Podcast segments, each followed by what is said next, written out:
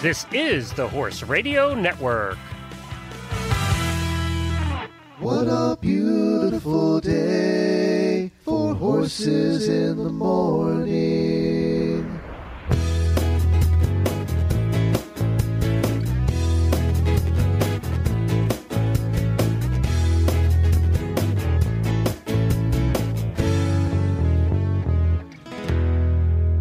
Well, this is Glenn the Geek. I am back from Denver in uh, a chilly Ocala, Florida.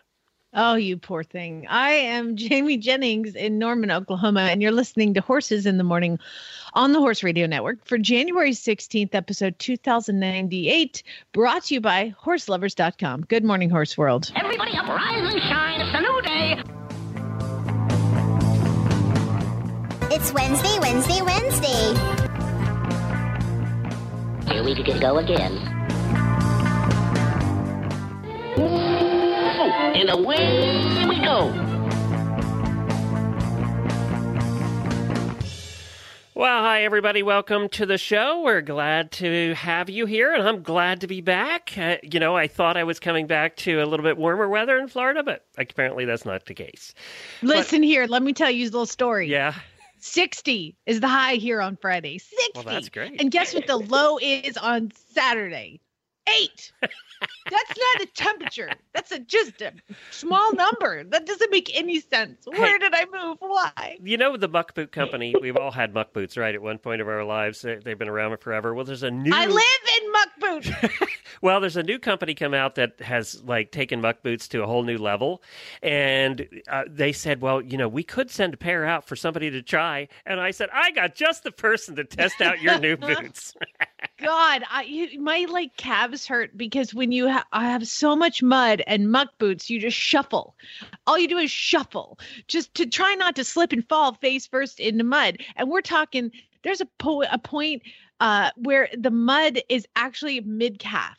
And do you know how hard it is to walk in mid calf sucking mud? That's the kind wanna- that takes your shoes right off your horses. Just Oh, I fell the other day, but thank God Chili was standing there because I fell and I grabbed onto his scruffy mane and pulled myself. I was like, "Thanks, buddy." well, these new boots have a lot. Uh, their soles have a lot more mud traction. There's a lot more traction built into them. So uh, you'll be getting a new pair of those to test out here shortly. You can let us know how Oh, they work thank. God. So I was thinking about you. As soon as he said Oh, that, I said, "Oh, I know just the person." when you think of muck, think of me. And I That's said, great. "This is going to be really good too because she came from no mud to solid mud. So this will be a good review." I got mud in Arizona. It rained twice a year, Glenn. Yeah, but you had sand. It wasn't really mud, was it? no, it was like not. here, we don't get mud. We get sand. The sand gets wet and then it dries off in ten minutes. There's a couple things that I am really irritated that people did not tell me about moving to a place like this. Number one, I you know I think y'all warned me about the bugs like ticks and stuff. Like I but I forgot what fleas and ticks are because they're not in Arizona. Uh, number two, the mud. I did not know that this was a thing. Like I mean, it's just mud, and and you're like, please freeze tonight so I can walk out to the barn in my shoe because it's like you're begging for Ice a is freeze. better than mud. Yes. Nobody told me about that. And then the third thing is, nobody told me that there'd be jackasses surrounding my beautiful 18 acres murdering my deer. Okay? Stop. Welcome I'm to hunting out. country. we'll t- we'll talk to the nobody told me what that was going to be like. But last night Chad had to get on our little four-wheeler and drive out to the back of the property because some jackass was in my this is getting out of control, y'all. Somebody was in my yard with the spotlight looking for their kill. Uh, that- spotlighting's uh, illegal. First of all, let's start there. That's Is not- it really? No, Okay, 'cause- that's illegal. the- yeah, The vet was there. I, we'll get to that later. And she was like, "Do you want to go ahead and call the police now?" yeah, that's illegal. So yeah, you, you definitely you can call the police on that one. Uh, But I let me real quick before we go to Jemmy, I'll tell you how Jennifer. We had hundred acres, and there were hunt there was a hunting camp next door. The yeah, next there's property a was hunting blind camp. a thing. I didn't know what a blind was, but Yep. there's a blind. Yep. So Jennifer solved that problem. She used to ride out on if if people were encroaching onto our property. We actually owned a mili- an M1, a military rifle. So she used to ride out on a horse in her her brother's fatigues. Uh, and with, holding the military rifle and ask him to leave the property. And she never got an argument. So there's your solution. You just have to It's buy gonna go down. a military rifle, some anybody- fatigues, and a horse that looks scary. I'm gonna get some like camo I have paint an for my idea for a new show, Glenn. Yes. Stories of how Jen is a badass. There's a And the lot one of day she they, she she thought she was going to have to use that gun. The one day they were arguing with her, and she was not happy. So, That solves a lot of problems. and the gun looked nasty. I mean, it was a it was a military rifle. So So did they have a? Did she peel off the orange tip off the end of it to make it Yes. look like a real gun? Because she that's what I need. That's funny. Jemmy, what's coming up for today's show? I'm going Oh to my Tractor God. Supply today, y'all. Well- Watch out! on today's show, in our horse health report, Dr. Madison Seamans comes on to give us a Colic 101 discussion. Guest Liv with Pro Equine Grooms introduces us to their new monthly Horses in the Morning episode. Jamie brings us the trainer tip of the week by answering questions from our auditors. And Glenn is bringing us his latest for Crappy List Wednesday. So you don't want to miss any of it. It's going to be a packed show as always today, guys. And speaking of today, today is Prohibition Remembrance Day. So tip one back and make it the most ironic holiday ever. Prohibition Remembrance Day. That's a thing. Visit your local speakeasy tonight. Apparently. Demi, you're awesome. Somehow I managed to forget the other 364 days a year.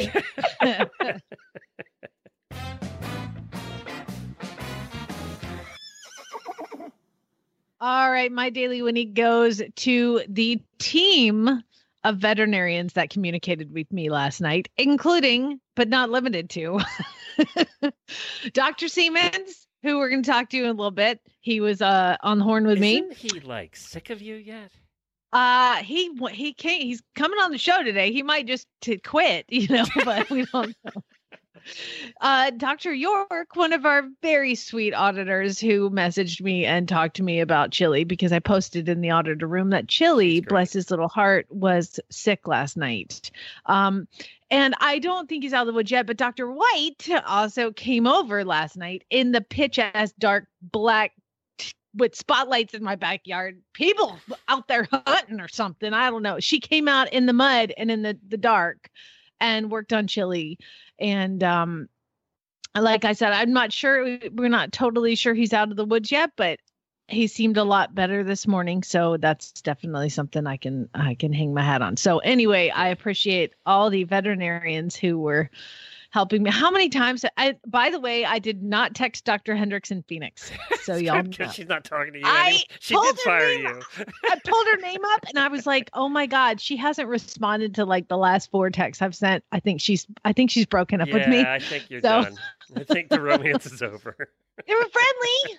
I was like, "Hey, where's my bill?" You know, like that kind of text. And she's not even writing back to send me bills. She's so done with you. yeah. It was fun while it lasted.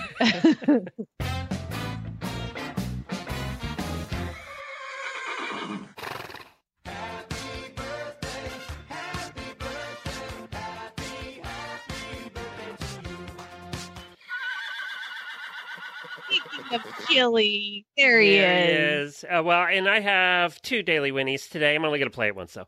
Uh, we, the birthday daily winnie goes out to auditors Alex Sherman. Happy birthday.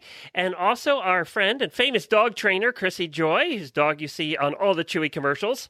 And then our sister in law, Lynn. Uh, so happy birthday to all of them. Also, a daily winnie goes out to uh, last weekend, they had the U.S. Equestrian Awards, the USEF Awards and there were a lot of awards. So, but there's three I wanted to mention today.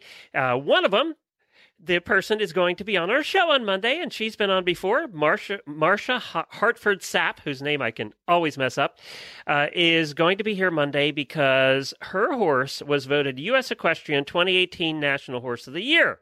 Now, you say which warm blood was that? Because, right? I mean, isn't that? I mean, let's let's let's break this down. That's in the entire country. This is the U.S. Equestrian Horse of the Year. That's all disciplines: Okay. jumping, eventing, dressage, reining, all of them. It's All of 'em. All of them. And she won with her Mustang named Cobra. Yay, Cobra! If you don't follow Cobra on Facebook, you should. Yeah, Cobra's been around a little while. He was one of the founding horses. Really, really got the uh, the Western Dressage competition started in this country.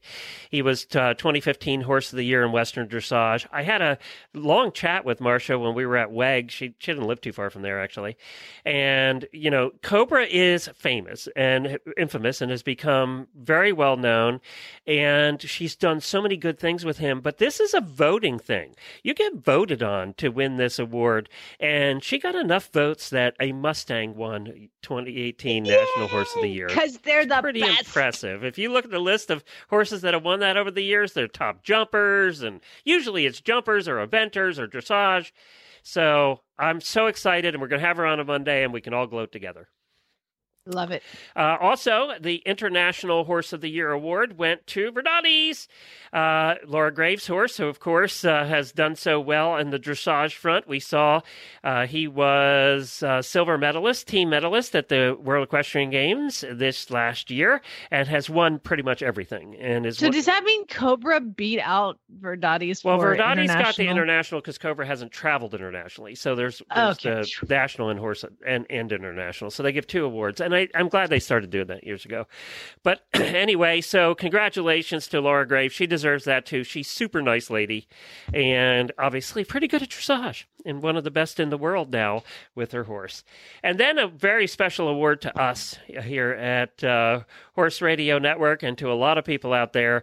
And that's the Humanitarian Award to Steuart Pittman. Now, if you don't know that name, you haven't been listening to our shows for very long. Steuart came on with us, what, maybe six years ago, and said, "I got Steuart used to come on and do like training tips. I know it was a long time ago, that. and he he came on. He was an inventor, and he worked in the racing industry. He's been around thoroughbreds forever. Did breeding and Yeah. everything. you know, and he has a big farm down there in where Maryland, I think he lives. And Uh-huh. he came on the show one day and said, I got this idea. I want to do this like they do Mustang makeovers. I want to do this thoroughbred makeover. Remember? It was even before he'd started. Yep. And we said, Oh, that's a great idea. You should go do it. And well, he did. and Yeah. he's done very well with it. And of course, the We should replay that someday. we should actually. Go we should. Uh, why don't we? We should replay that at the end of one of your new shows Oh yeah, because he started the retired racehorse project, of course, and the the thoroughbred makeover, which Jamie's competing in this year. And right, you're still competing in it. Lord willing, and the creek don't Okay. rise. So we should uh, we should definitely play it there. Now he's like a councilman or some political office he won, uh, but he won the humanitarian award for everything he's done for thoroughbreds. So, and I think it was Steuart that really revived thoroughbreds and eventing in this country too. And and you see a, a real resurgence of uh, thoroughbred eventers. He made him cool, So which was his cool. goal. Yep, and he Yeah. did a good job. So congratulations to him. I can't think of anybody deserves it more than him. Uh, we're very excited about that. And let's give a plug to your new show. Yes, I'm going to be doing the Retired Racehorse Radio, baby. Uh, Joy and I are co uh, co-hosts of the Retired Racehorse Radio, and I'm really, really, really excited. I'm really excited. I can't wait to start. We're going to have a little bit of kind of kind of telling you how your racehorse came came about. You know, we're going to start with how do they pick what stallion gets bred to what mare, and we're going to go all the way from like foaling and training to day in the life of the track. And it's going to be from the first episode building that all the way through to the end which is going to culminate at the retired racehorse project. We're going to have people doing training tips like elisa uh, wallace is going to come on and hopefully come on really ask her yet. Um hopefully to. come on we're going to talk about you know yeah she has to talk about how you pick your makeover horse. How does she pick her makeover horse? She's very picky and and and obviously she won last year so she Yeah. knows what she's doing. Get some people doing training tips and we're going to get to meet some of the competitors. It's going to be really really fun. And we're just going to basically learn about racehorses. How does a racehorse come about and what is its life like before you get it And then what do you and do they'll with help it after? explain Yeah. what do you do with it after by god so Yeah, well, we're going to cover the whole thing But I, I love that concept because it really, but you need to know what they've been through. You need to know where they're coming to you from and what place they're coming to you from. I told uh, Joy that yes, I I galloped racehorses and I I know what their life is like on the track, but not everybody gets that opportunity to do that and to see that, even just see what their life is like on the handled and, backside. You know, all yeah. that stuff. Um, so we're very excited about that. We're also with Retired Racehorse Radio. We're working with the Retired Racehorse Project. They are a media partner of ours and the Makeover. So they're going to be providing guests and be actively involved in promoting it. And we're very excited too that New Vocations is going to be involved. And we're going to do an adoptable racehorse at the end of every episode. So we're uh, every they're going to be twice a month starting in February. We're going to get them rolling, and we're very excited to be adding that to the Horse Radio. You're not allowed to have that horse located within driving distance of Oklahoma. Right, exactly. I think you're probably safe. we'll make sure. Has to be East Coast. Yeah. All right, let's talk to Dr. Seamans. All right. Well, it's my dear friend and and the person I call when I'm in a panic. It's Dr. Seamans. Good morning. Good morning, guys. How are you doing? Well, he's Glenn to answer your question. He must not be too mad because he came on the show today. Dr. Seamans, I do give you permission that if she gets to be a total pain in the ass, you can bill her or fire her. One or the other. uh, I might do that to you, Glenn, but I wouldn't do that to her. Ah, look at that. Aw. Mwah. Now, just for a reminder, what we are talking about on Christmas Day, I had baby Zara got really, really sick, and I couldn't figure out what to do or who to call because I don't really have an established veterinarian here in Oklahoma. Because why do I live here? And um, Dr. Seamans was kind enough to, I, I like, I sent him a Facebook message, and he called me. He just called on Christmas Day. So you're the best, and I love you so much. And you talked to me again last night about chili when I gave you some of the kind of his temperature is this, his heart rate's this, and what does Dr. Seamans do in perfect Facebook doctor fashion? Call your vet. That's what he said. Good for you. I'm trying. I'm trying. I'm, try- I'm trying. I've I, nobody. I've called four. so anyway, we did get somebody out and um, yeah, gave him some Banamine, and his heart rate came down and his temperature came down. But I don't. I don't think he's personally out of the woods yet. So what I wanted to talk to you about even before this happened was colic 101 we get all sorts of stuff you know and you're on the horse vet corner which is a facebook page where only horses answer you know, only vets answer medical questions. But that's not like that on every page. And we talked about i saw one that was colic and people were telling him to put it in a trailer and drive it down a bumpy road and pour coconut oil down its ears and stick it all, all sorts of weird weird stuff so i wanted to do like a colic 101 what are the main types of colic and how do we fix them and which ones are super emergencies Well, you know, you pose some really good questions. The uh, the challenge that we have here is is colic is not a specific disease; it's a symptom. And so it's a lot like saying the horse has an elevated temperature. That can be from any one of a number of things. So colic basically is what we call an acute abdominal crisis. And that's an $8 word for a belly bellyache. So that's the reason we call it those big words because we can charge a lot more for that. but but uh, it, it's it's t- it's typically it's going to be a blockage of one type or another. It could be a blockage of just a you know bolus of undigested feed, or it could be a blockage that's actually started by an actual twist in the bowel that's, that things are not passing. But the, the the bad news is that that it's the number one killer of horses.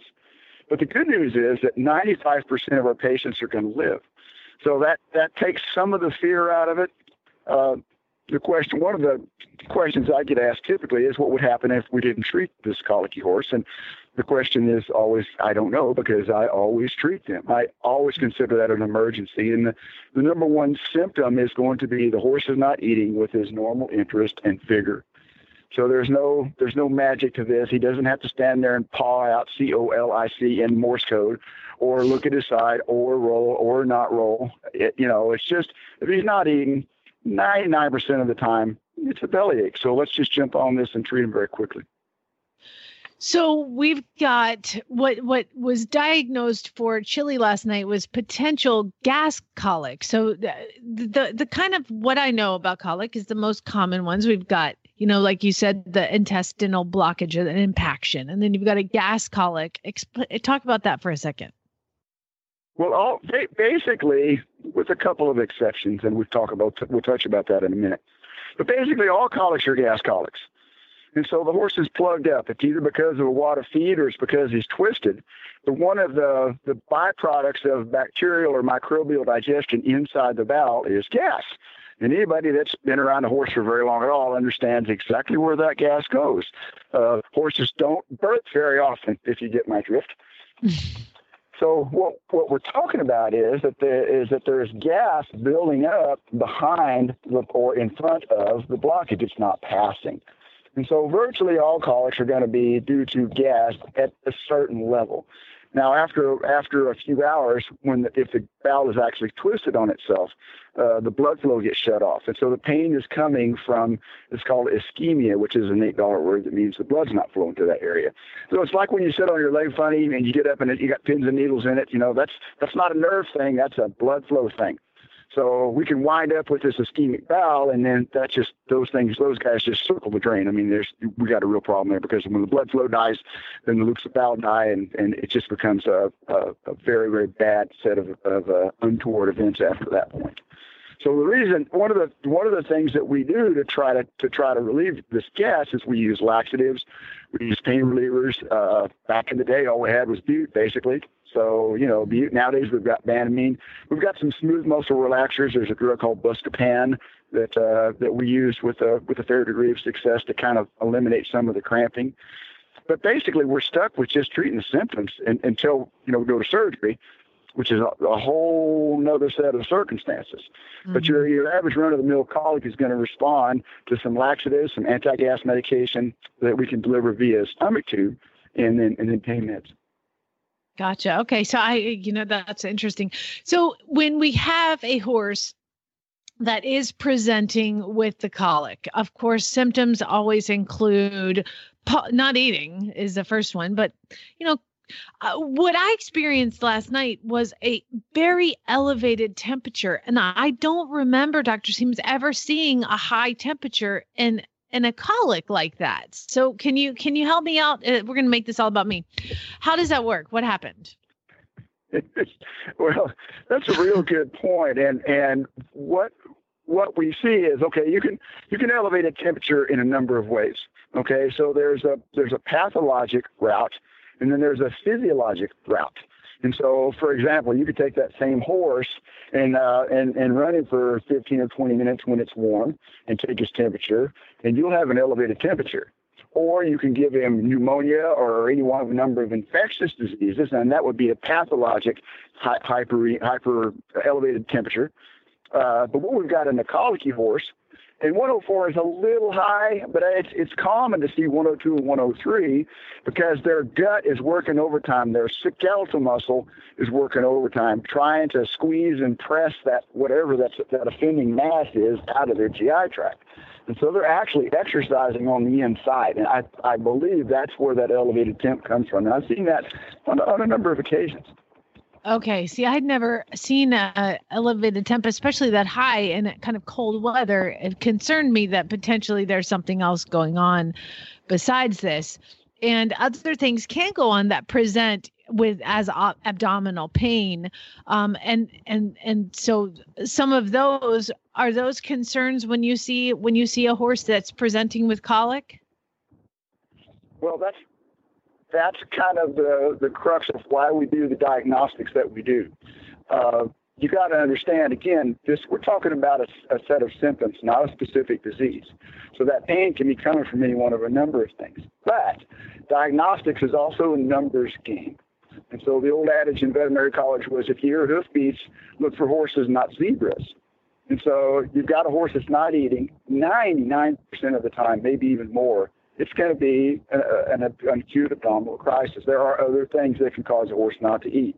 Uh, you know, severe pneumonia, very, very severe uh, uh, respiratory infections and stuff like that that make the horse just so sick he doesn't want to eat.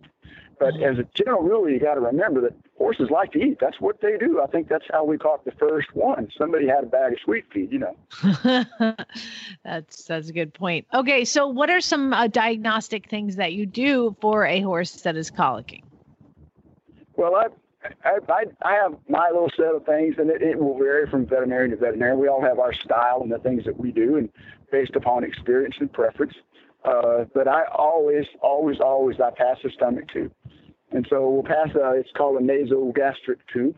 And so we'll pass a, a tube up their nostril, and this may look kind of weird to uninitiated, uh, but it's a lot easier, believe it or not, to get a to get a tube into the stomach. And this is the same for people as well, uh, via the nasal passage than it is uh, via the mouth. Plus, these tubes are really expensive. You don't want the horse chewing it up.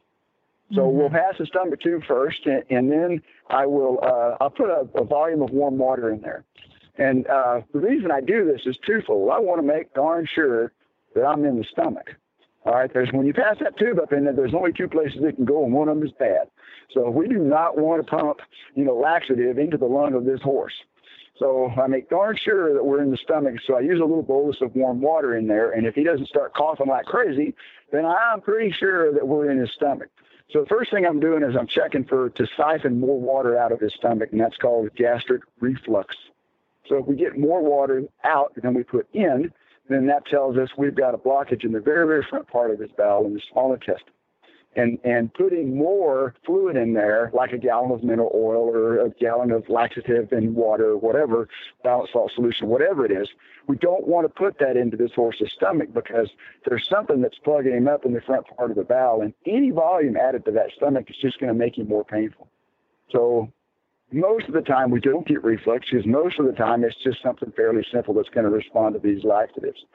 Then I will follow that up with pain medication. I use uh, There's any one of a number of different non- non-steroidal anti-inflammatories that we can use. And then I will always do a rectal exam. So I go in the other end. And so what I'm doing is, this is not a treatment. This is a diagnostic effort. So the horse's bowel is 100 feet long.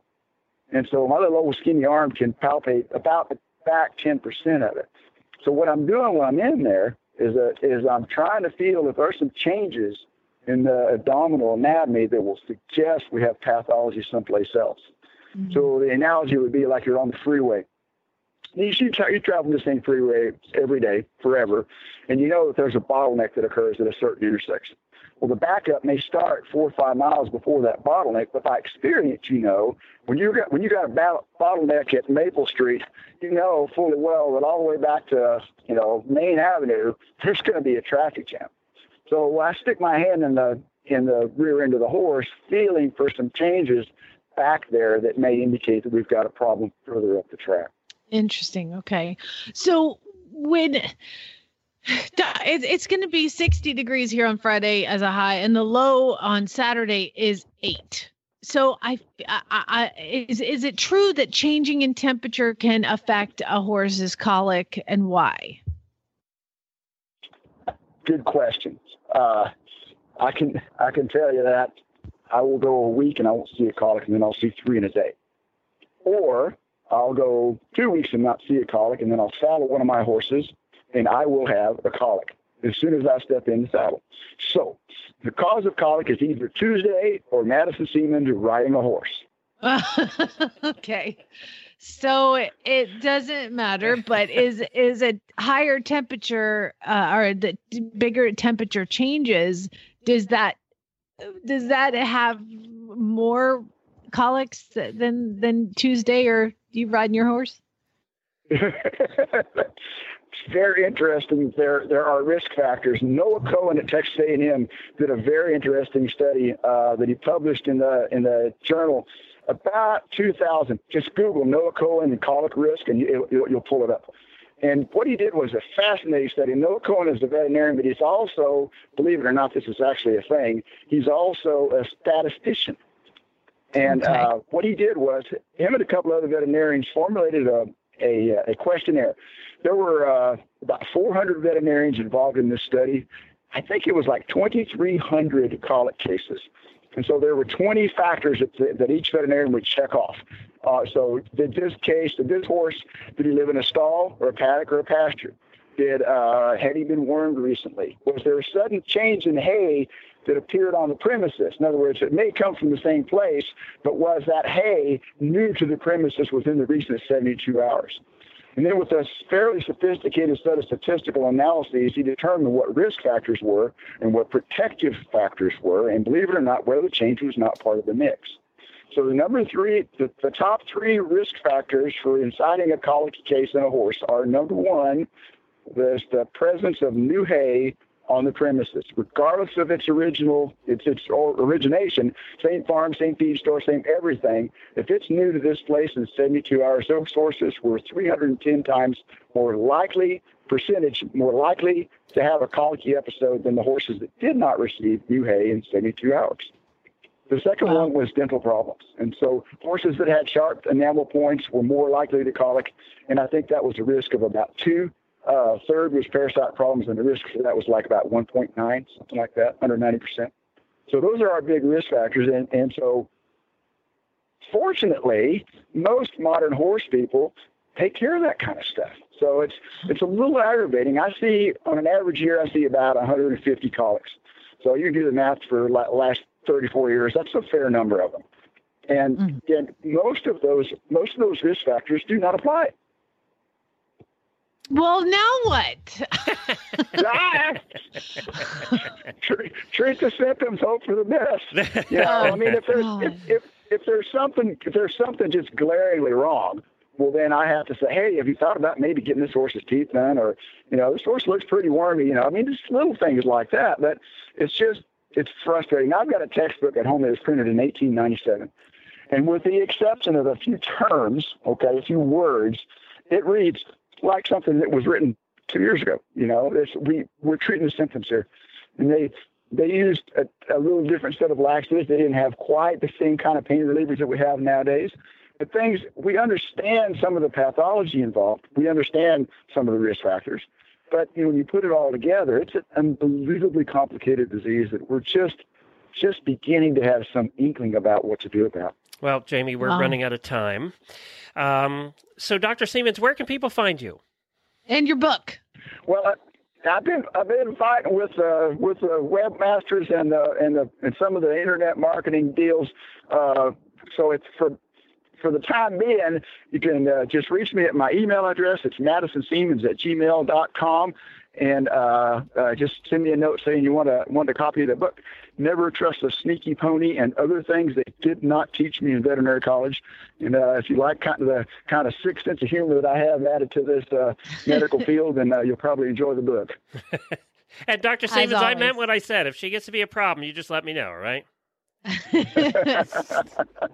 You guys have a good day. I so appreciate talking to you. Call me again sometime. All right, will do. You Thanks. Dr. I'll, I will. Trust me. Are you It'll be kidding? about an hour. You're going to hear from her, yeah, in 10 minutes. Thanks, Dr. Seamans. Thanks. Bye. Thank you. Well, I got to see the people who run horseloverz.com at WESA over the weekend, and it looks like we're going to be reinstating the auditor product review program. Yay! which was very popular and be playing a whole bunch more reviews. Now, because we changed the structure of Stable Scoop and it's now a storytelling show, we're going to be doing the reviews here on Horses in the Morning on Wednesdays. So we'll be letting you m- know more about that. If you've been putting off becoming an auditor, I would go check that out right now. Uh, but horseloverz.com right now is the last day of a program they have going on with free shipping on any U.S. order over $29. That's crazy. I know, and I've got this gift card, and I want to spend it while I still get the free shipping, and then it's like free money. It's, It's only like two it's hours free, left. Glenn. So you have to shop right after the show because it's only God, two hours pressure. left. You have to hop on that. They also have up to 82% off at, on Ariat products right now. And l- let me tell you what I discovered over the weekend at WESA is there are a lot of cowboy hats and a lot of cowboy boots in this world. And there's a lot of people who make them, but Ariat's one of the biggest makers of those particular products. And you can find them at right now at horseloverz.com at up to 82% off. They have some of their breeches on there. Uh, the I Ariat breeches, which everybody likes, down marked down to forty six dollars from a hundred. So I mean, they have all the shoes and boots and kids stuff. Just check it all out. Horseloverz.com. And then uh, if you're an auditor, keep your ears open. We're going to be. I'm trying to find a clever new way to assign out the products uh, rather than the chaos that I've caused in the past. So we're going to work on that too. Yeah, it, it- here's the thing: if you listen to this show a lot, and you're you're not an auditor first of all be an auditor because it, we're a lot of fun uh, we have a lot of uh, good times uh, like these training questions all came from the auditors on the facebook page i just go in there and you know I some ask for things and I get questions and st- all these segments come up from that page. But also, you're about to get a bunch of free stuff. That's right. It's like a dollar a month. Check it Join out. it. And you can become an auditor. Just check out the homepage of horsesinthemorning.com and click on the auditor banner and buy some cool stuff at horseloverz.com. And talk with to other Z. crazy people that listen to this weird show we do. Yes, that's right. All right. Well, speaking of this weird show we do, we're adding something to it. We got all kinds of new things going on for 2019 and the new year. And I am so excited that Leaf Good is going to be joining us. We've had her on the show in the past. She is from proequinegrooms.com. And we're going to be doing a new monthly episode on Horses in the Morning all about that. Hi, Leaf. Hi, good morning. How are you two? Good. Now, you're always traveling. Where the heck are you right now?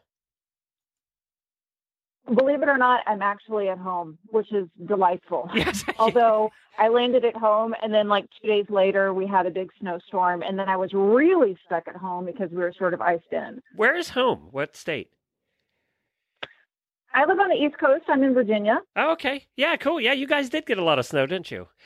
So, Yeah, we did. And you- and you know, in the summer, I really, really beg for snow because it's so hot and humid here. And then when it arrives, I'm like, oh no, I want summer back. as humans, we're just not happy, is what it comes down to. We're just never happy. We- we- In a nutshell, Grass is always You- greener. You nailed it.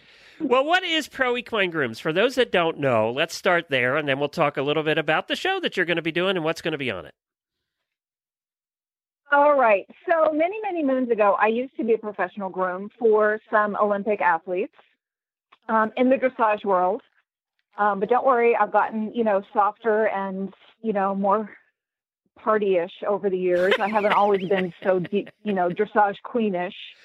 Um, but I reached a point in my career where it was just really hard to work 80 hours a week and be married and have a horse of my own. And I broke my leg and so all sorts of signs were telling me I needed to kind of move on from grooming, but I really wanted to stay involved with it because I used my time as a professional groom to ask all the questions that I could to all the top vets, to all of the top farriers, the saddle fitters, the chiropractors, the nutritionists, and I had this huge bank of knowledge. And I originally thought that I wanted to create an online group that other professional grooms could be a part of and we could share, you know, information and experiences. But what I started to realize is there's a whole group of horse owners out there that don't have a professional groom. They're doing it themselves. And what could they learn from the grooms that are sending these horses to the Olympics?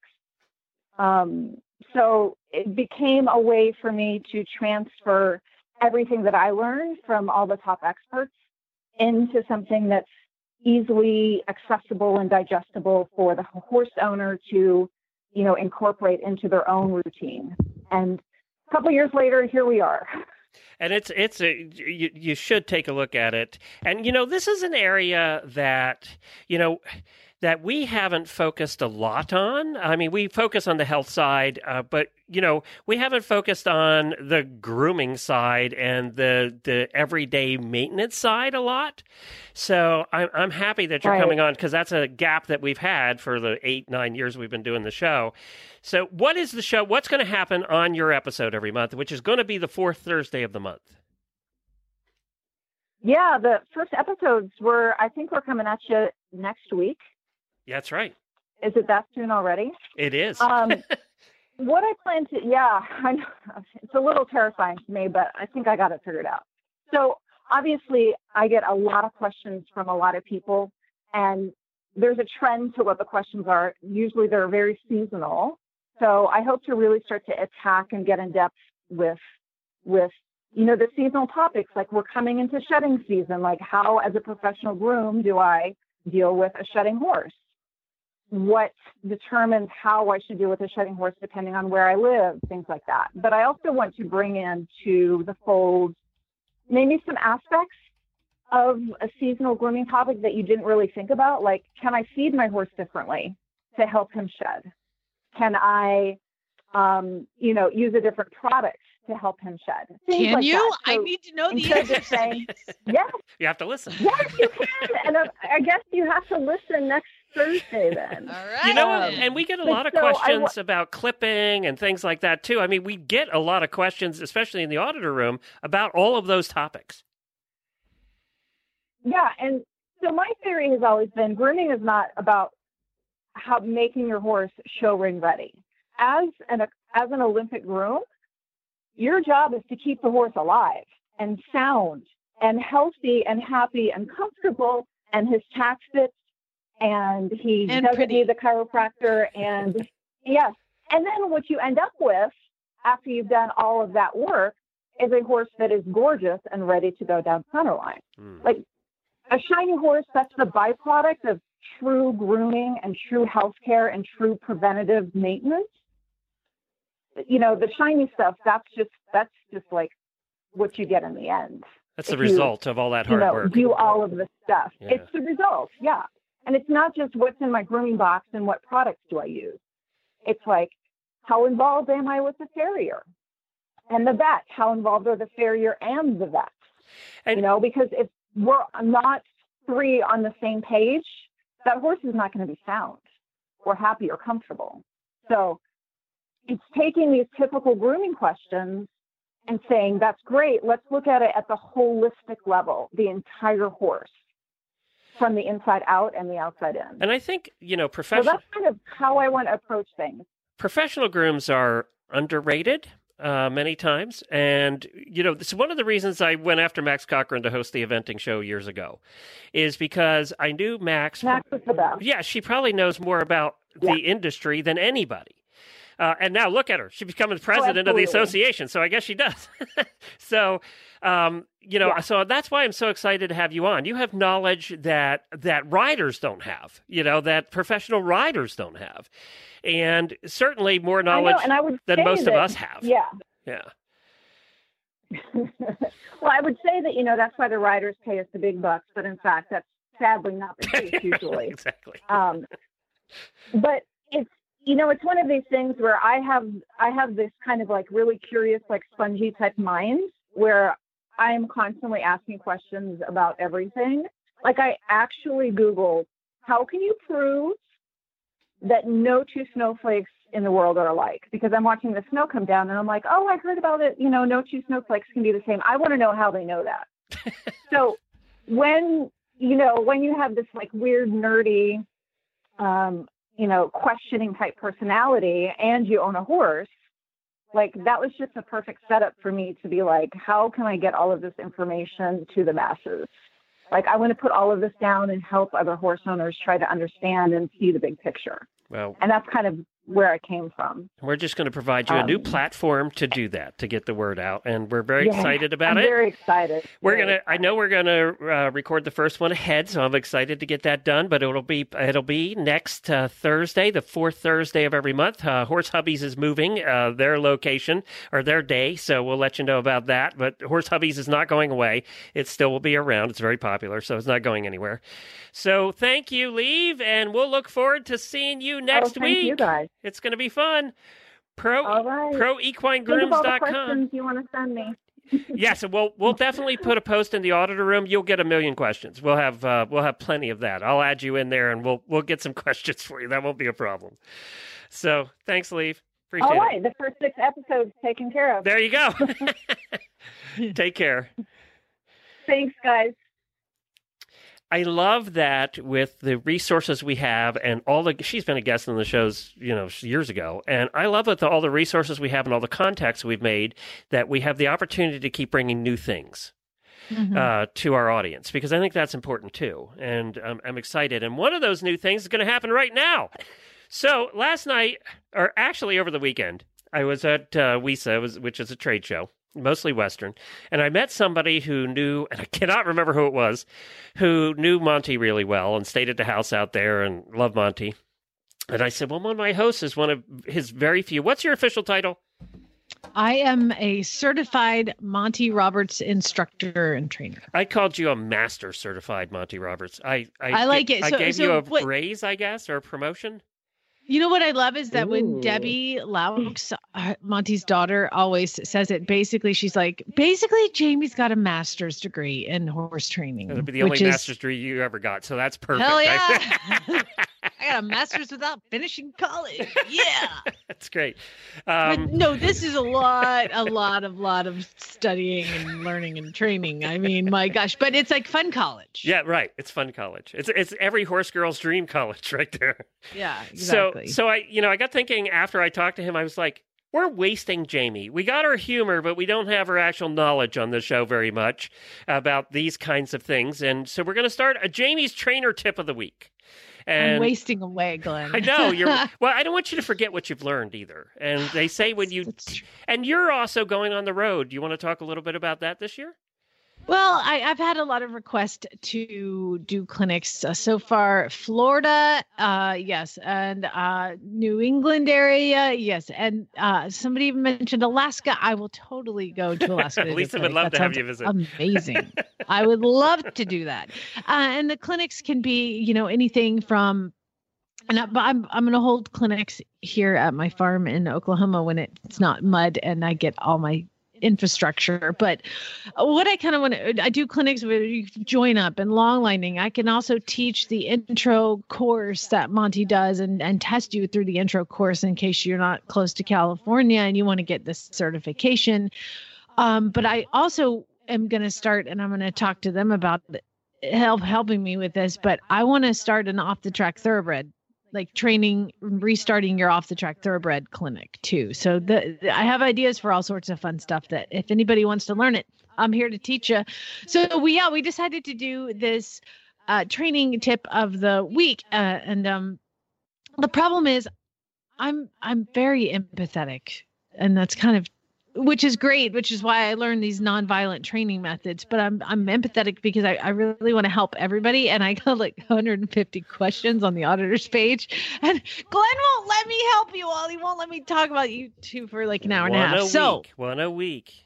But now you're good. As Well- as Leaf said, you're good for the next twelve weeks. You're fine. Uh, Yeah. yeah. sort of. However, I'm just gonna like run down something real quick. Okay, Patty and Tanya, you guys need to learn the technique of approach and retreat. Holly, join up, and she says I'm her favorite. She's obviously got good taste. Learn join up. Patty, two eyes on a mini mule. Two eyes. If you look at your horse with two eyes, you're a predator. Predators uh, looking a horse in the eye is a way that you tell them to go away. So don't do that and geld that sh- now. Like everything will get better if you geld it. Uh, Bridget, mounting block lesson.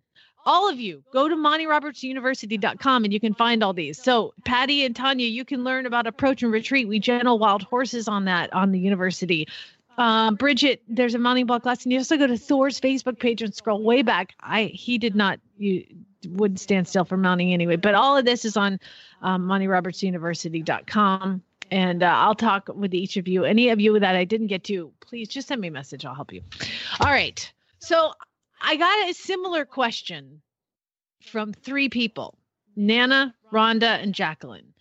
And they they kind of range. Let me let me see if I can read. I think uh Jacqueline's is the one that I can I'll read here. Screensavers.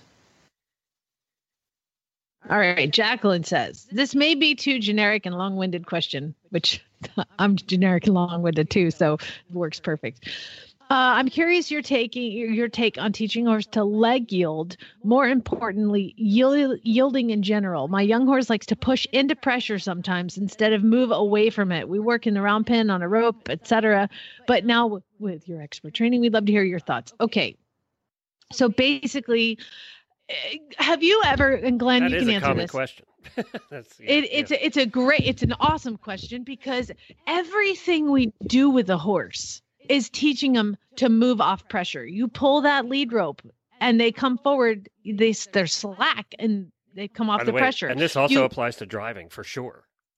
yeah, yeah, move off pressure. Yeah. Um, you put the your legs around the horse to get them to go. When they go, you you stop. You know, so so the, everything that you do with a horse is teaching them to move off pressure. Now, Glenn, if you are in the cross ties or your your horse is tied up, and you go to push them, uh, like to give yourself a little more space between you and the wall, and you you push into them. Have you ever noticed that they like lean back into you? Oh, yeah, Scooter likes to just run me over. Uh, yes, he does lean in. Yes. They lean into you. Okay. Well, it's not his fault. Okay.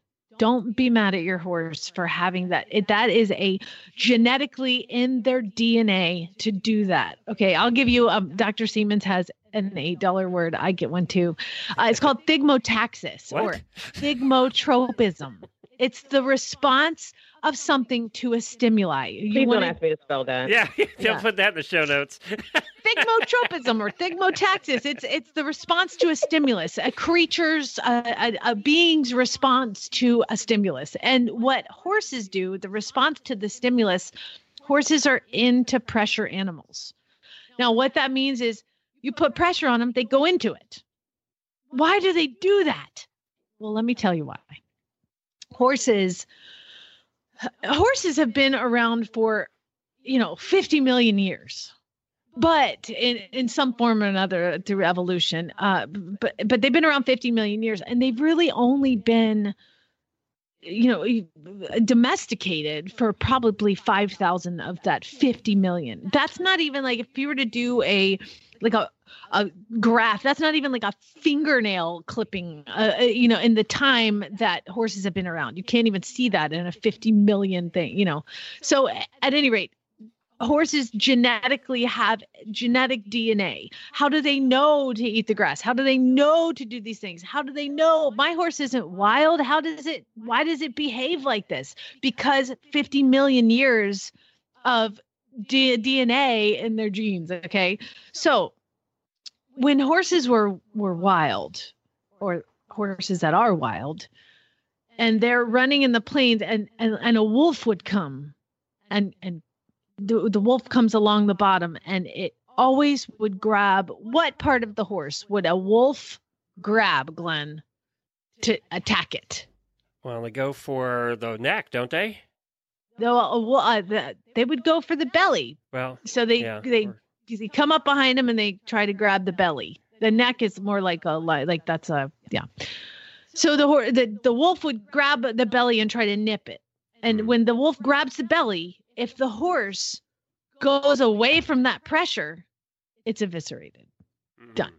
if the horse goes into that pressure and the, it feels the wolf on its side there and it goes into that pressure it can trample it and get away. But it is instant death if they if they get bit in the belly and they move away from that. They Ah. go into it. Never thought about so it is yeah it is genetically in their dna to go into pressure so that's why they do that. Um how do we fix that? How, because you everything you do is teaching horses to come off pressure. You a trailer loading. You gotta they need to know how to lead to trailer load because trailer loading is a leading they don't they don't lead where they don't go where you tell them to go. So how do we teach the horse to move off pressure? And uh her jacqueline's question was more about leg yielding well just using your legs in general you take a horse off the racetrack and you put you know the, they've had riders on their back. Great. Those riders stirrups have been about five inches long. So the horses don't understand what leg pressure means. They don't or even horses have been ridden a lot like race horses so you put your legs down around them and you squeeze to get them to go forward. They they're like what? I don't speak that language. That's another language that they don't speak. And all horses don't know that when you start them either. So to teach a horse to like nana and and rhonda had horses that just won't move forward.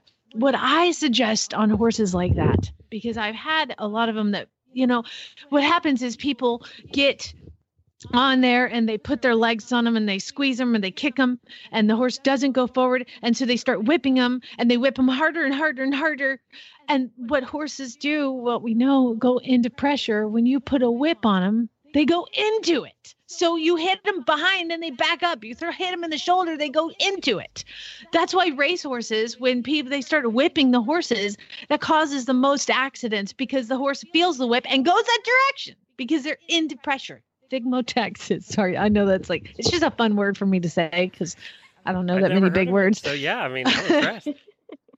So anyway, so when you are uh, even like Rhonda has a, a fairly accomplished dressage horse. Well, he's a lot of times they've had such a buildup, they kind of need to go back to the the building blocks that create the horse to move forward in the first place, which is learning what the leg means again. Sometimes they just get confused, it gets muddled in there, or we use it all the time so much. So stand your horse in the arena, in the middle.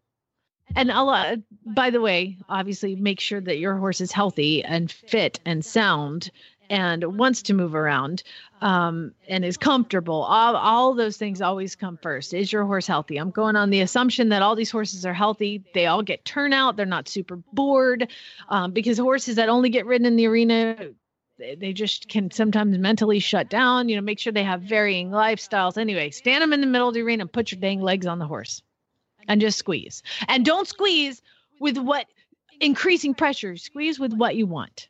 And that's basically in essence asking the horse a question. What's two plus two? Boom. And keep your legs there until you get the response you want which is uh, statement back up. They don't do they do this all this stuff. And then they go forward release and praise. Yes that's exactly the right. And don't pat them on the neck. Rub them on the neck. That's how horses talk to each other. They don't smack each other. They rub each other right? So rub the horse. Tell him he's good. Put your leg on again. They don't know what to do. They finally go forward. Take your leg off. That's like as super So basic you, as what you mean is steady pressure, not don't kick them. Steady Yeah. pressure. don't kick them just put your leg on. Just squeeze with your legs and and until they go forward and then praise. Now to jacqueline uh, was asking about leg yielding and that is actually even i think easier you put the horse's nose in the corner take away forward motion because we're not asking the horse i like to think if horses have like basically three quadrants which is like in front of their shoulder up to their nose that's controlled by basically your eyes and your reins. And then you've got their shoulders, which is controlled by your leg on the girth. And then right behind your leg, all the way back to their tail, is controlled by you just moving your leg back a little bit. That's that button. You're going to program that button. Put your horse's nose in the corner and put your leg on.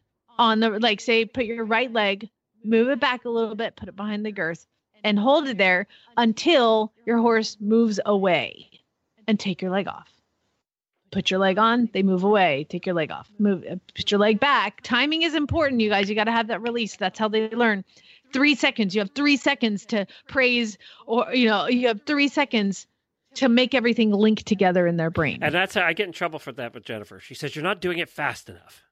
Yes, picnic, positive instant, negative instant, positive instant consequences, negative instant consequence. The positive consequence is you put your leg on and they move away, they get a release. That's a positive consequence. Now, if your horse is ignoring you, like they are just not feeling it, I will bump them a little bit just to get a little bit more of a, uh, to be a little more annoying. I do not cause pain with that because the point is to not get your horse to do things out of fear or out of pain. I remember a long time ago, somebody told me the, the reason horses are trainable is they have a low threshold to pain. Well, that's not the way I want to train my animal and my prey animal to think I'm a predator and to fear me like a predator. I want to be a partner with this. I'm going to teach these. You have to teach them how to do this. Put your leg on, they move away, take your leg off. Put both your legs on, they move forward, take your leg off.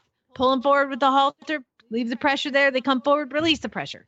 Um, but that's a really good one to do. But and that's then you over can and over and over. How how long? How often? I don't know what my right question is. So I'm doing the session. Okay, I'm in the middle of the arena. Yes. I'm doing this. How many? t- How many repetitions do I need to do? So take them to the fence, get it to where they're they're doing it. You put your leg on and they move away. Quit. You know, uh, even if you want to practice it later on in your ride, just walk away. The horse needs a release. So the release is that they're not standing up against the wall being drilled. So So I come back to it later, going- and he he resists a little bit or doesn't do it right away. Then I I redo the lesson later again. on. Uh, or then- right then, like make it happen. Right. Make okay. it happen. So I do that right then, but then maybe once more before the end, and I see he does it right away. Then I praise, and I'm good. Yeah, then you're good. And you know what? I've had horses that are very accomplished. My my like kind of higher level event horses are sometimes you're like, what is your deal? How did you forget how to do a half pass? Like, why are you forgetting how to move off my leg? Take him back to the fence and redo it. And then they're like, "Oh yeah, don't just get your your whip to work harder and harder. You know, like put just take them back to square one. Sometimes you need a reminder. My kid kind of can read, but at times, like I'm like, how do you not know the word in? I in. How do you not know that? You have to like go back to the basics and like teach them things. So yeah, I say you're you haven't accomplished dressage horse, Rhonda, and sometimes they're not willingly moving off your leg. Just go start over. Just re redo the basics. The, think of uh climbing a ladder. You don't go go out and start climbing the ladder at the very top, you know, or the middle. You start at the bottom and you one step at a time. So always try to think of ways to break down the training. Like how can I how can I make this easier for you to understand? Horses do not want to do the wrong thing.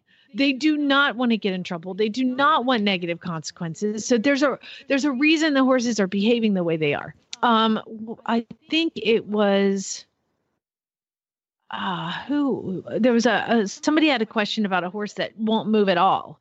And uh, it's a horse that was recently gelded and it's not moving at all like won't even trot. For horses like that thinking that your horse is happy and healthy and has all there's nothing wrong with the horse for reminders as opposed to a whip look up the giddy up rope on Monty's University. It's a soft rope and it creates uh, some some movement. I would definitely suggest that, being that everything is happy and healthy.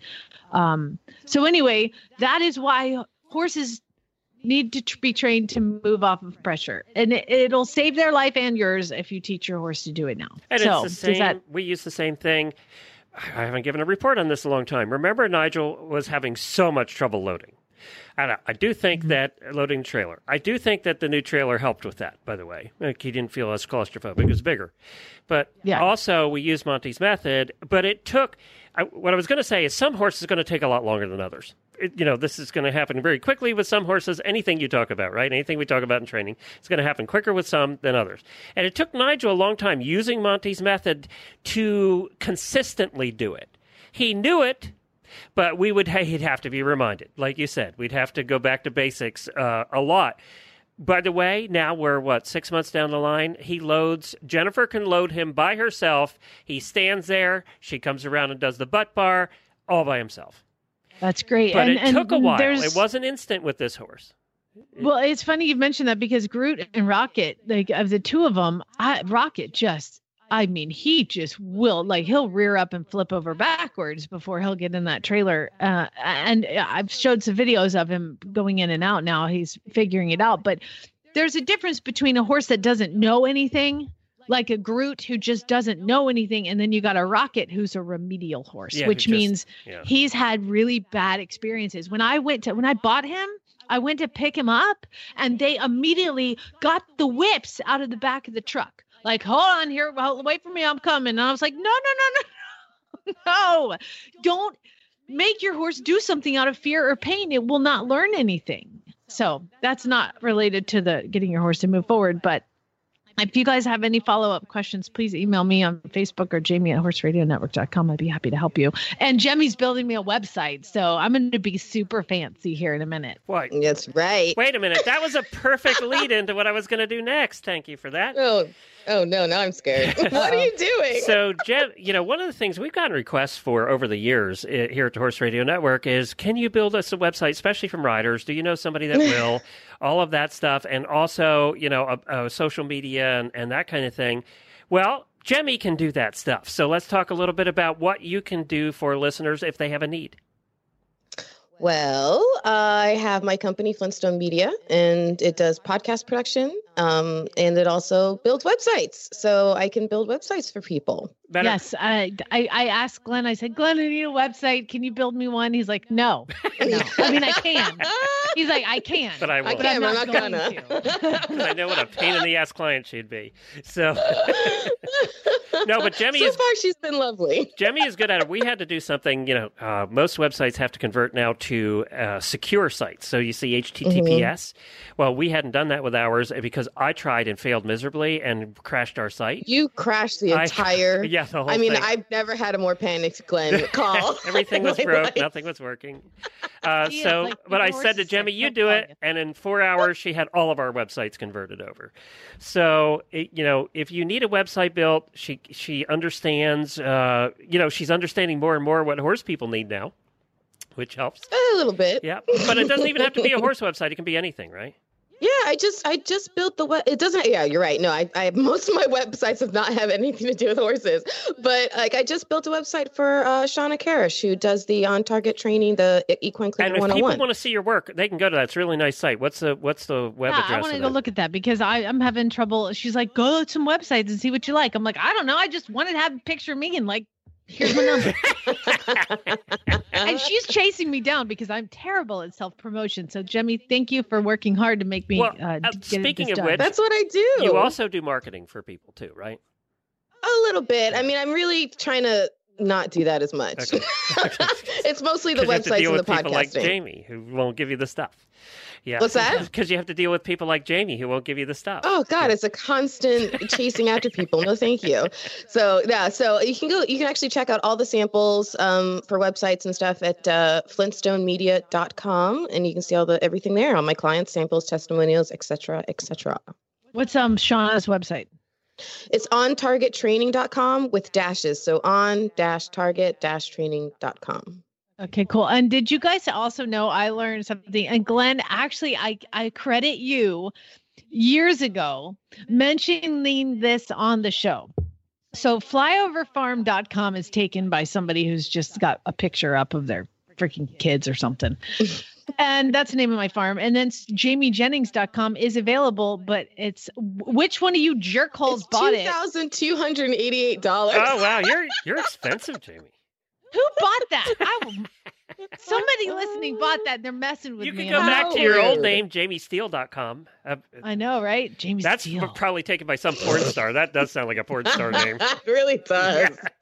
I was on a sports talk radio, Glenn. Gotta make Um, it sexy. yeah, exactly.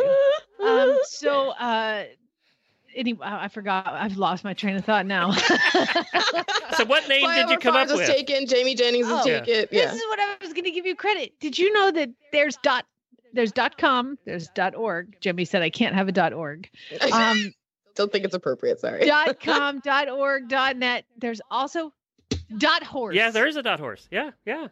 Well, what does I that could mean not. exactly? I had no idea. I couldn't believe Yeah, it. Yeah, no, you could have Jamie dot horse. You could have flyoverfarm dot horse. You could have uh, uh, almost everything's available with dot Glenn, horse. stop So- saying all the names that she wants because someone else is going to squat on that. No, they're a little more Yes, expensive, cut so out. they're not uh, two dollars. so you're gonna have to spend a little more for them. So I doubt people are Well, gonna be doing that. I, I- you mentioned that, and Chad was like, "Nobody's gonna remember dot horse," and I'm like, "Correction, everybody's gonna gonna forget it. Do you know the CHA has CHA dot horse? That's their website. You know, uh, you could put training dot horse, or you know, you could come up with anything you wanted to, really. So, and then Okay, can we have retired racehorse project dot horse? uh, not project dot Um, horse. We retired racehorse radio dot horse. That might be too That's what I I already have dot com. We're good there. it was A available. bit much. yeah, that's maybe a little much. Well, hold on, hold on, hold on. So we've talked a lot about me, and we also are also are basking in the glow of your greatness, Jamie. Miss Miss, I have a master's in horse training, but um, Glenn doesn't know I'm Do you doing have a this. certificate I on want. the wall, by the way? Do you have a a big minute. certificate like the colleges issue with the, you know, certified and Show with a huge frame. Yeah, exactly. Huge frame. Can, can I tell you a truth real quick, Yeah. uh, Jimmy, and then I'll let you talk about Glenn. Mhm. So I got a picture taken with Monty, and it's Monty and I uh, standing next to each other on on the hill above his house, you know. And uh, I came home after my certification, and uh, I came home, and Chad's like, "I got you a present," and I open it up, and it is that picture of Monty and I on canvas, and it's really nice, Oh, wow. except for it's like four feet tall. wow. I'm like, like, honey, where do you think I'm going to put a picture of me? A life size photo of me? It's a. Not- that's that not- is and- so pretentious. right. and he's like, I honestly didn't know it was going to be that big. like, it's huge. It's almost life size of me. Oh my god! I gotta, I gotta say though, I through a house probably would have done that too and made that mistake because It's over my fireplace. Wow, that's a very large picture of you. Now, are you? Do you have like a stole draped over you? Is Chad smoking a cigar? Yeah, do you guys like? that's right. ha- It's like me and Monty just standing there, like Oh, just Monty, taking a that's picture together. And like he's like, ah, maybe you could put it in the tack room. And I was like, no, you can't put this anywhere. But I love you and thank you for the thoughtful gift. But yeah, it's a huge picture. I picture think of it should me. be like, right inside the front doors. People walk in, that's what they see right there on the wall. I would put it in a bathroom, but it won't fit in any of my bathroom. Won't fit above the toilet. It's too big. big. Huge. I will oh take my a picture of gosh! it. It's like crazy, You ridiculous. know, we want to see a picture of that. We really do. But you have to stand You next have to, to it. stand Have next to it. We have to picture see and how life size it is. ridiculous. Sorry, what were you gonna say about Glenn? Well, yeah. So, uh, so you you are a master of horse training. But did you know that uh, we also have the the privilege and the honor Oh no, no, no, no, Yes, no, of no, working no. with one with one of the most successful podcasters on planet Earth? Did you know that, Jamie? I'm sorry. Do what? What? so I get this email dropped in my inbox that says, Meet one of the most successful podcasters on planet Earth. And wouldn't you know, I opened it up and they were talking about Glenn. Can you believe it? What? Stop it. it's from uh, so Ed Ryan. He hosts the uh, Radio Ink magazine. He has the Podcasters Business Journal, and I guess Glenn, you're on his show the other day. the episode came out, and that was the headline of the E Blast. Yeah. Okay. It's let's one of the podcasting planet magazines, Earth, and he wanted Earth, to do an Earth. interview, and I did not know. I wrote back to him and said, "That was the most embarrassing headline I've ever seen." Where did you, where, where did you So timeout. So in his show, so you were on the air. Did at any point you reference yourself as no, the best on the planet? no, you know me. I don't usually do that. So he, and and I wrote back to him this morning. I said, "What? Who are you talking about with that?" And it's like the subject line of his email blast, and it's. And I know. I opened it up to see who he was talking about. well, this morning because I So get the good. email every day. He does this magazine. I did this email every day, and I opened up to see he was talking about. It was me. I was like, "What are you doing?" Are you currently it so wearing? are you currently talking to us wearing a monocle with a top hat on? I should be- I should get, dig my crown out from uh, the old days. Oh Smoking a pipe. God, no pressure there. He said, "Well, you don't realize how much we all respect you." I was like, "Okay, but the title might have been a little over the top." My- You're like nobody's gonna respect me now Yeah, because I'm this bloated I buffoon know. who thinks he's the best in the planet. and you know he did it to get people to open it. Well, it worked. I opened it. It's like- Never was you. That is really. You know what you should do, Glenn? You should get a big four foot picture of yourself and hang it in your house. I Oh should. God, yes. I should. Yes, I should. And I need to have the that banner. What's the, what's the headline again, Jem, Jemmy? Do you have it there? I need to have that right over the most top. six, one of the one of the most successful podcasters on planet Earth, or or or where you have behind you, Glenn, where you have that whole like montage thing of, of oh, the listener auditors? pictures. Yeah. Replace that. Replace that with a sign with arrows that point in your general direction. In case you were wondering, that's me. So every time I do a video conference, it'll be pointing to my hand. Oh my God, Jemmy, I I I'm gonna give you ten dollars just for bringing that to the to our. To our Jemmy, you promised You're you weren't so going to bring that up today. By the way, you promised me you were not going to bring that up. Did you? I'm, like, that blushing the over show? here. Like, it came out this morning. I was like, "What am I seeing right now?" Glenn, I didn't know. I could have spent the extra forty dollars on the My Little Pony Monopoly game for you. I didn't know you're that fancy. Oh, there you go. So all of you little people from now on need to refer to me as what was it again? You'd say this time again. One, okay, now I'm kind of regretting this. One of the most successful podcasters on planet Earth. I mean, not the world. I know. Planet Not the United Earth. States, not Florida. I would have been happy with one of the most successful podcasters in Ocala. That would have been perfect. as opposed to the successful Planet podcasters coming from where Thor lives. Okay. Planet Earth. That's a little over the top, don't you think? yeah, no. So are you, Glenn. It's like false are you. news. What are they called? Fake news? It's fake news. He is also the most successful in Narnia. Yeah. And I wish. But Jamie, Jamie, now we can ask for raises because apparently he's one of the most successful. Yeah, well, what I was just going to say is I wish that translated to dollars. Uh, and, but, you know, Jennifer pointed out as I showed her this, and my face was bright red this morning. Um, so uh, she said, well, you know, people judge success in different ways. I said, yeah, apparently monetarily is not the way I get success judged on me. So, listen, all I know is I want a dang raise. Oh. And it's, it's. I think you should be satisfied knowing that you are co-host with the most successful podcaster on One planet Earth. Oh, don't one get big headed. Oh. One of. Oh. one of successful podcasters on planet Earth. You should be happy. He is not the most successful on Asgard. That is not one of. That's not planet Might Earth. be taking it too far. That'd be ridiculous. okay. As guardians, don't even know your name. Glenn. I know. I mean- I know. Thor hasn't visited once. So on his rainbow bridge. Wakanda doesn't know you. Or oh, maybe he is. Wakanda is on planet Earth. yeah, That that's is, true. that's true. That That's is on true. planet Earth. You're right. That's true. Wakanda forever. Lord. Okay, end this show. My Yeah, God, I well, can't yeah, take the heck with. What Crappy List happened last Wednesday. We're going to forget that now because, you know, I don't have time to deal with you little people. I have to go off and practice Mhm. being what one of the most successful podcasters on planet Earth. I just pictured you twirling with like a glitter cape. Very just- happy, just saying I'm one of the most successful. I just got a. Ellen just sent me a note. Ellen does her a podcast too, and she's one of our longtime listeners and biggest supporters. And she said, she she said, "LOL, I, I got the same email and listened to the podcast. Cheers." She didn't say whether it was any good though. So-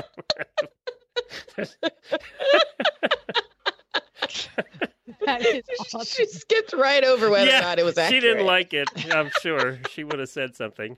she I'm just wrote. She just wrote, "Beware, planet Earth." oh man. I'm gonna. You know how much crap I'm, we're going to a podcasting conference with a thousand podcasters in two months. Do you know how much crap I'm gonna get because of that headline? Jemmy, Jemmy, I'll get, add another ten dollars to my bill and send me that. You betcha. Okay. You betcha. All right, end the show. Play the music. I can't take it anymore. Spay neuter Can't either.